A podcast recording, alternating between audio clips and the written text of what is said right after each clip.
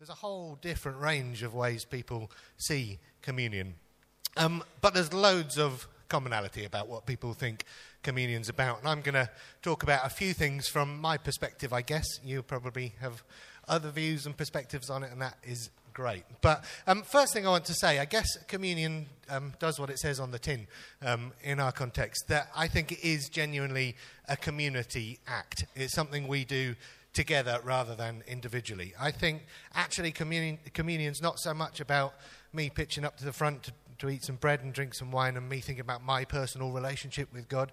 I think actually there's a lot more in communion that's about what we do together as a community of people.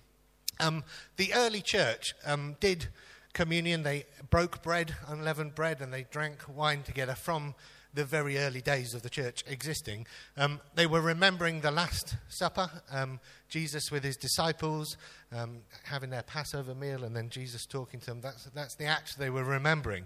Um, they did it from the very early days. Built into um, the communion that they did together, though, right from the start, was this sense of um, social justice and equality built into what they did.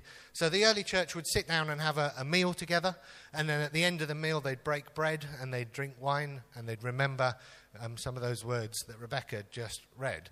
Um, but in, in, lots of the um, there are documents written down about how to do communion in the early church, and some of the early church fathers wrote up lists of what you do and when you do it and all of that sort of stuff. And there was this sense of a community coming together um, to be equal with one another, to actually this sense of social justice. People would come to the meal and they'd bring what they had, and the community would share it together. Um, one of the early church fathers, a guy called Justin Martyr, um, says this about communion. He talks about um, the Eucharist and says, break bread and remember the words of Jesus and all of that stuff. And then immediately after he explains that, he says, the wealthy, if they wish, may make a contribution, and they themselves decide the amount. The collection is placed in the custody of the president, who uses it to help the orphans and the widows, and for all who, for any reason, are in distress, whether because they are sick, in prison, away from home. In a word, he takes care of all who are in need. And I think right into the heart of communion is built this really practical sense about a community coming together to support the needs of that community. Um, I think, though, there's another dynamic to it, and it's people coming together to eat a meal in the early church. I think sometimes we've lost some of that in our society where we, we come together, even as families, but as a community, to just sit down and eat a meal together and do something really practical as a community. I think there's another dynamic to it. I was um, talking to somebody during the week as I was preparing what I was going to say, and they were saying there's also a sort of community faithfulness element to the way communion works. And they were saying um, it's really helpful to them. I'd never really quite thought about it like this. That if they're not feeling personally particularly faithful, or they've got doubts at the moment, or not necessarily filled with that like real sense of faith right at the moment, they found it really encouraging to be able to come and take part in something that the whole community is doing together to express its faithfulness and its faith. And to me, it's a little bit like, you know, in Genesis at the beginning, the first book of the Bible, when it says, we made them in our image. God says we, the Trinity, made them, um, the whole of humanity, in our image. And God says, actually, humanity looks best like God when it is together in relationship and in community. I think communion is a little bit like that. I think when we come and take communi- communion together as a community, we best express our faithfulness all together. And there will be people amongst us that feel like we're really doubting some of that at the moment and struggling on the journey and not really feeling like we quite know how it fits together. And there'll be others of us that feel super enthused and feel like we we really know the direction we're going in and got great faithfulness. And I think actually all of that together expresses and helps us look most like the image of God as we take communion. So, my first point really is this idea of community. Community in a practical sense, community was about how we share together. Not just these people in this room right here, but how do we share together with our community outside the doors of this building? But also how we look like the image of God together rather than individually. So that's the first point. I, I was thinking we often tell this story, don't we, about Mother Teresa and Mother Teresa, who, you know, one of the great Christian heroes, I guess. Um, and at the end of her life, after she died, her letters were published, and her letters said, I had moments of understanding who God was, but I had great swathes of my life where I was trying to serve the poor and felt like I was completely distant from God and didn't have that sort of personal interaction and actually felt, you know, away from God. And actually, I can imagine, I don't know whether this is true, but in those circumstances, Mother Teresa finding real solace of being able to come to Eucharist communion and actually join in with a whole group of people where it wasn't just entirely on her shoulders, it was the entire community together expressing their faithfulness and their faith in and getting caught up in the big story of God. I think there's space for us to feasibly have our doubts but still come together to take communion. So that's my first point. It's a community act. Second thing is that this remembers the Last Supper. And so Jesus, the Jew, is sitting with his Jewish disciples, and they're actually re- remembering a much older event. It's the Passover. They're remembering how the um, Jews were set free from Egypt. They were held captive in Egypt as slaves. They were living under the boot of the Egyptian authorities, and they were crying out and saying, God, come and save us. We're, kept, we're being kept slave here in Egypt. And they're remembering the Passover event. The Passover, when there's that story in the Old Testament about these plagues that came on Egypt. And the Passover is the, the bit about, you know, when they painted um, blood of lambs on their door and, and, the Passover missed the Jews. And ultimately, the Pharaoh decided he'd had enough of all of this and let the Jews go. And ultimately, they set off and into years into the future back to the promised land. It's this great story of the Jews being freed, liberated. Um, and so the Passover meal was Jesus and the, his disciples sitting down to remember some of that. And there's a whole load of depth in that story that we can't go into now. But I wonder if they were remembering these two things. One is, and Steve said this in the first um, talk we did on this series, that the Jews felt like they were just all in. God had rescued them. There were these great stories in their tradition that said, God has just rescued us all. We're all in. It doesn't matter how much faith we've got. It doesn't matter what we've done. It doesn't matter whether we believe the right things, turn up to the right things, go to synagogue regularly. None of that stuff really mattered. We are all just in. And so the Jewish disciples would have been remembering this story that says, We're all in. And secondly, I bet they were remembering a story where they were waiting for somebody to come and release them from their physical captivity, to set them free. They were crying out for somebody to come and release them. And there's a parallel. So Jesus and his disciples are now sitting in a society where they're not under the Egyptian boot, but they're under the boot of the Romans. And they're sort of saying, Come and do it again, God. Come and set us free. We want a Messiah who comes and fights off the Romans.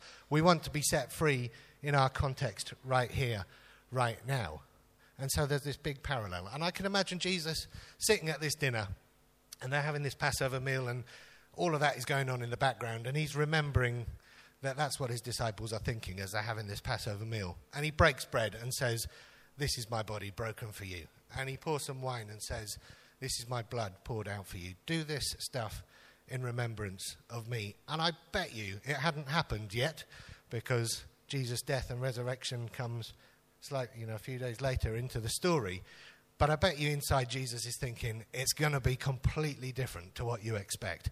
It's not going to look like a violent Messiah that comes and fights off the Romans. I know that's what you're all thinking because you're remembering some of the Passover story, but actually, the revolution that's coming, the resistance that's coming, looks completely different to what you expect.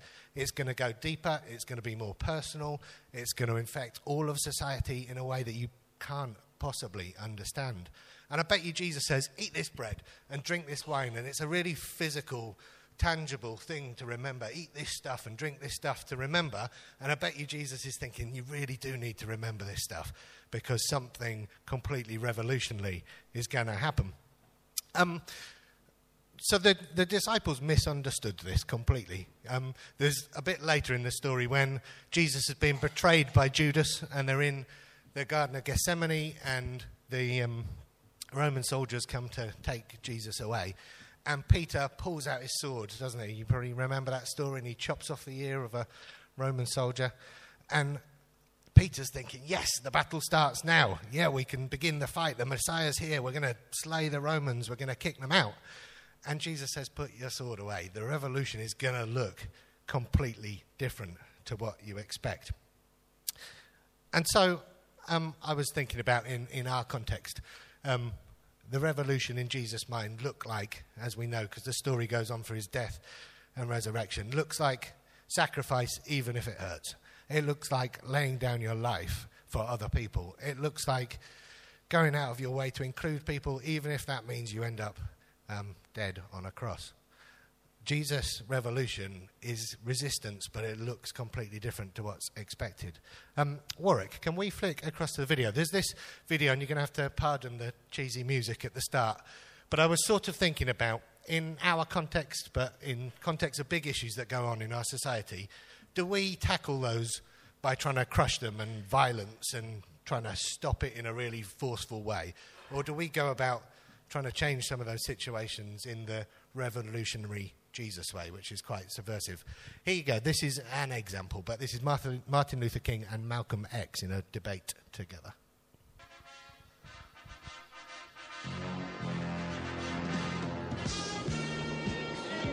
The white man pays Reverend Martin Luther King, subsidizes Reverend Martin Luther King, so that Reverend Martin Luther King can continue to teach the Negroes to be defenseless. That's what you mean by nonviolent. Be defenseless. Be defenseless in the face of one of the most cruel uh, beasts that has ever taken the people into captivity. That's this the American white man.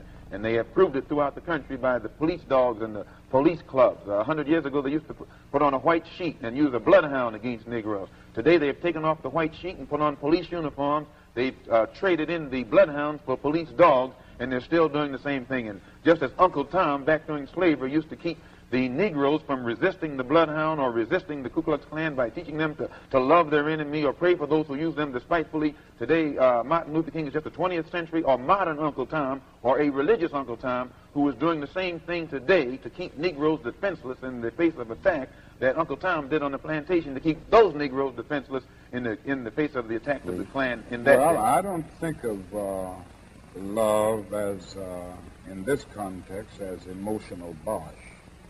I don't think of it as uh, a weak force, but I, I, think of love as something strong and that organizes itself into powerful uh, direct action.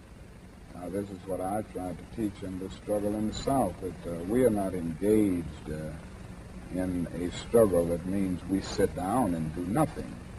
Uh, that there's a great deal of difference between non-resistance to evil and non-violent resistance uh, non-resistance leaves you in uh, leaves you in a state of stagnant passivity and deadened complacency, wherein non-violent resistance means that you do resist in a very strong and determined manner. And I think some of the uh, criticisms of uh, nonviolence, or some of the critics, fail to realize uh, that we are talking about something very strong, and they confuse non-resistance with non-violence. The goal of Dr. Martin Luther King is to give Negroes a chance to sit in a segregated restaurant beside the same white man who had brutalized them for 400 years. The goal of we Dr. Can, uh, Martin Luther King is to get Negroes to forgive Thanks. the people. So, I mean, that's just a bit of a cameo in history of two different responses. Do we respond with the violent warrior crush?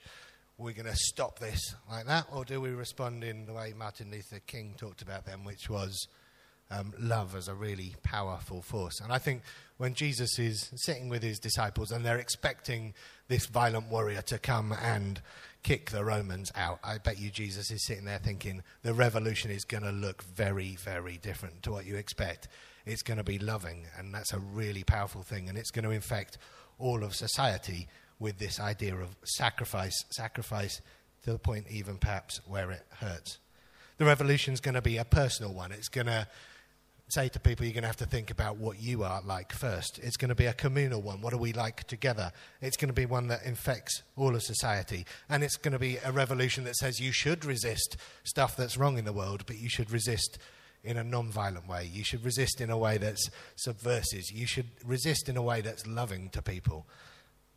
Um, I think um, as we come to communion and do communion together, lots of it is probably built on what we think actually happens on the cross and the resurrection. And this is not a talk about that particularly or atonement, and you could say just so much about um, what, what that's all about. But I think our understanding of what happens on the cross and resurrection probably drives what it is we're actually remembering when we come to take communion.